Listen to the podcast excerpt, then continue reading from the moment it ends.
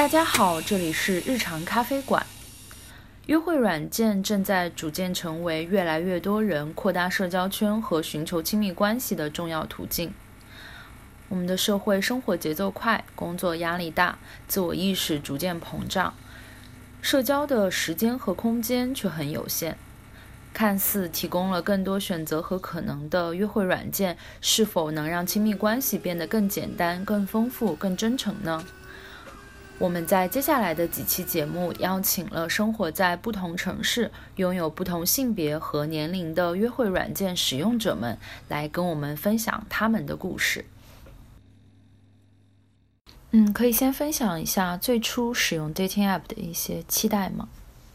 嗯，这个话题其实挺有趣的，关于 dating app 这个，因为作为一个嗯 LGBT 人士，dating app 应该是我们能够去。为数不多的寻找到亲密关系的一种方法，其实也未必有效哈。但是渠道本来就很少。从我开始认识到自己的同志身份的时候，我就知道 dating 使用的同志社交的软件，印象应该是从高中左右吧，十几年了。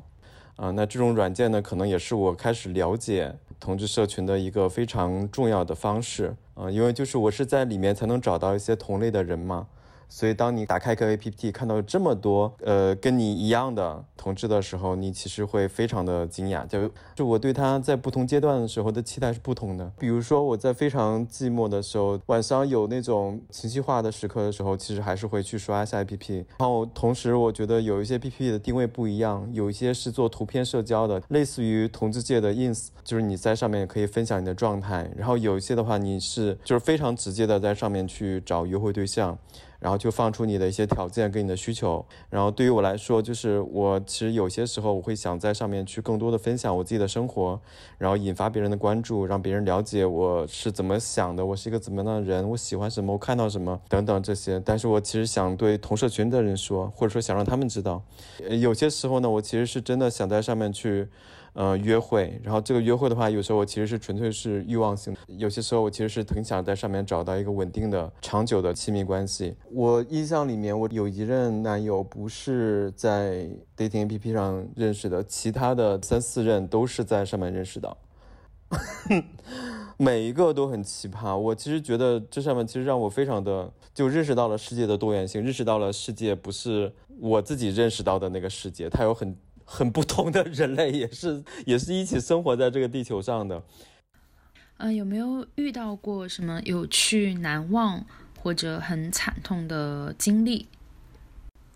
我曾经有一有一个在上面认识的人，他的背景是很好的，在一家日企工作，然后他自己的呃学校其实也是一家在北京很。著名的高校，就是他日语也很好，就是整个人状态是是一个那种小精灵。但是呢，其实我在认识他的时候，只认识到了他的照片上表现的东西和他想让我看到的东西。我跟他接触一段时间之后，我发现这个人他跟我想象中的差多了。我跟他分手的主要原因呢，是因为我发现他其实有一个更不可告人的秘密，在上面他其实是在发展下线。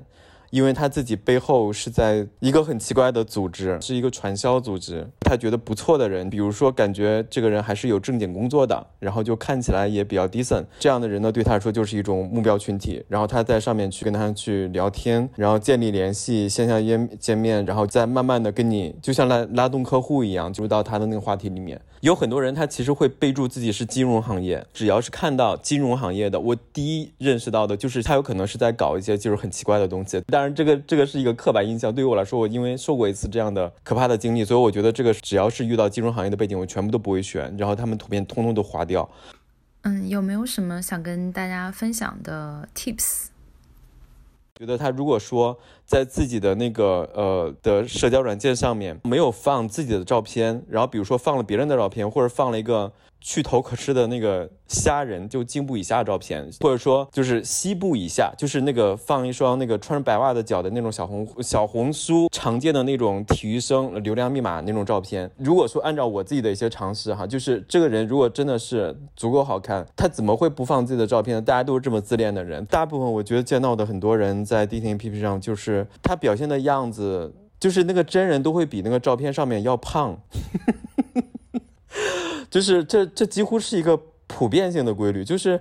动态的那个人的时候，你其实跟静态的那个照片是完全不一样的。你看到那个人，就是看起来他的侧脸或者某一个角度，哇塞，好好不错呀，我觉得是一个菜。但实际上你跟他见面之后，你会发现你根本就不认识他，就是你跟那个照片根本就对不起来，他不是一个人。还有一些人，就是他在上面的那个距离，它显示是。隐藏的，就是你可能看到他，哇塞，这个人非常的努力，他可能是个真人，他不是一个机器人，放了非常多的一些动态在上面，然后有一些是他各个品牌的酒店的一些合照，有些是跟他各个的一些车，他我也相信他是有拥有的，我只是觉得他的距离不可知这件事情，我们在判断他的时候，他可能只是为了去吸引流量，因为他所有的那些部分都是为了让你关注他，成为他的粉丝的，然后你会看到这些人普遍的来说，就是他们的粉丝会特别多，他唯一会做的就是将来会卖号，有时候会。觉得天呐，我是不是真的跟他建立了亲密联系了？我跟他是不是真的有可能在一起？啊，姐妹，我跟你说，就是在你没有见到这个真人的时候，在你没有确定他是个人类的时候，一切一切都是假的。所以就是还是一定要变现，就一定要面对面的见到这个人，触摸到这个人，然后能感觉到肌肉跟骨骼的一个一个人类。这个时候呢，就是你才能够去确认你是不是能跟他去产密产生亲密关系。所以在网上说的天花乱坠，各种就是各种撩，各种小哥哥、小姐姐、小奶狗，然后那个哥哥姐姐今天怎么样？早上好，晚上好，然后吃了吗？吃了什么？我今天吃了饺子，我今天吃了面，然后今天好好吃啊，然后给你看一张我的照片，你看我的闪照，然后下面秒钟就结束了。然后你看我照片，这身衣服好不好看？这些东西都不可信。他可能想讲他自己的东西，或者讲想让你相信的，想让你喜欢的东西。但是他什么目的我不知道。但是在你没有跟他去见到真人之前，心里不要有任何的承诺，然后也不要去信任这个人去做的任何的事情。这些是其实比较有意思的。有哪些人我觉得是值得关注的呢？有人性的个人介绍跟说明，然后同时的话，他要有一些正常的普通人类的动态。然后就是他也会表达自己的位置，然后有有，当你跟他去沟通的时候，他会回复你，也会跟他讲他自己的诉求是什么，然后他也给你看他自己的照片，然后从而引发一些互动。这些人类，我觉得你是可以接触的。还有一些经验是，当你跟他去沟通的时候，我觉得最好目的性还是强一点，就是讲清楚你到底是想找什么，也问清楚他到底想找什么。如果他想找的就是 for one night。我觉得也没有关系，然后因为你可能也需要 for one night，对吧？那那这样的话，你们两个就可可能有一次为爱鼓掌的机会啊。但如果说就是他找的是 LTR，就是你这个时候呢，其实想找的是。For one night，但是其实你也不拒绝，那这个时候就是你们可以尝试先看能不能 建立一些零距离，那这样的话是不是可以在未来的时候能有一些更长远的机会，埋下一颗爱的种子，然后在彼此的呃心和 body 里，然后这样的话可能对你来说都是一个潜在的机会，毕竟嘛就是约会嘛，对吗？是吧？你觉得 dating app 让选择更多还是更少？培育了亲密关系还是杀死了亲密关系？我觉得是对我来说是选择更多。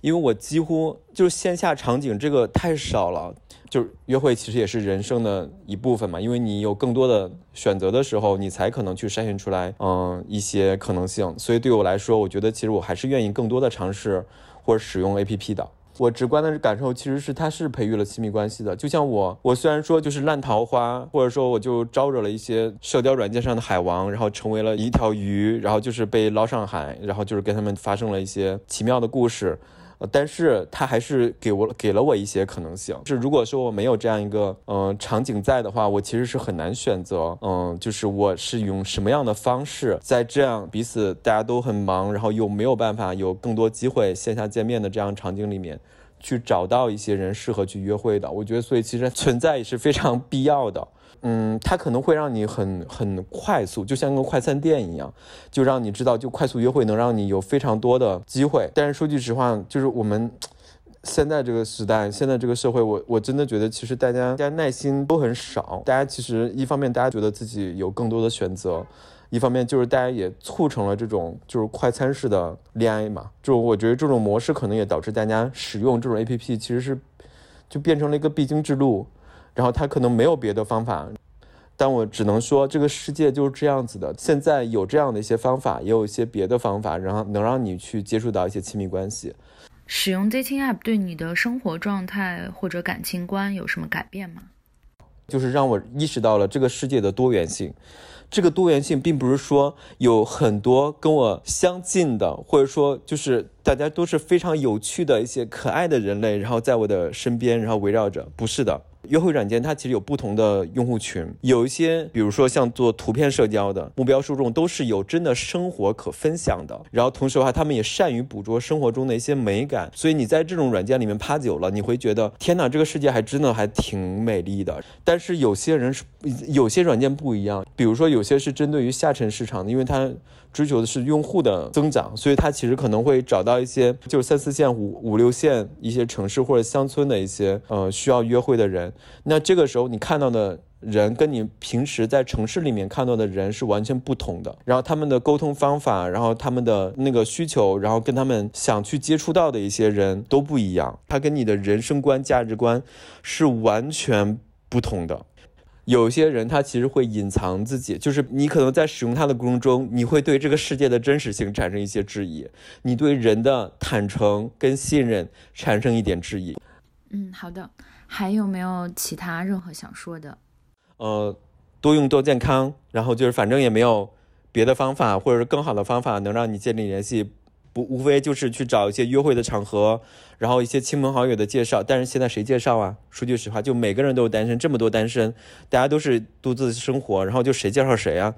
别指望了，就是还是自己去发掘机会。然后哪怕你自己去做一个，我自己我之前还做过，就是我自己会在软件上面主动的去。像找客户一样的去探索这个人是不是适合，然后他哪些条件是我适合去接触的，然后我再跟他去建立联系、深聊，然后最后再促成一些见面的机会。你可以在上面去寻找，然后当然你也可以放弃他，就是你就是为了去解决你某一次的需求，然后我觉得也没问题，就是他就是生活里面的一个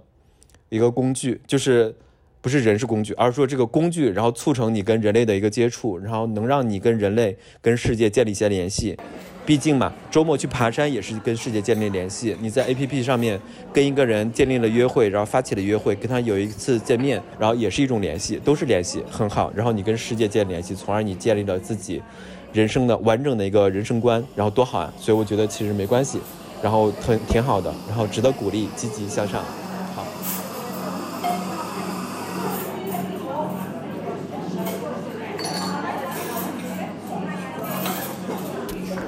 关于 dating app，请大家期待接下来几期更多的故事。我们是一家躲在咖啡馆的市场研究公司，欢迎大家来日常咖啡馆做客，跟我们分享你的日常故事。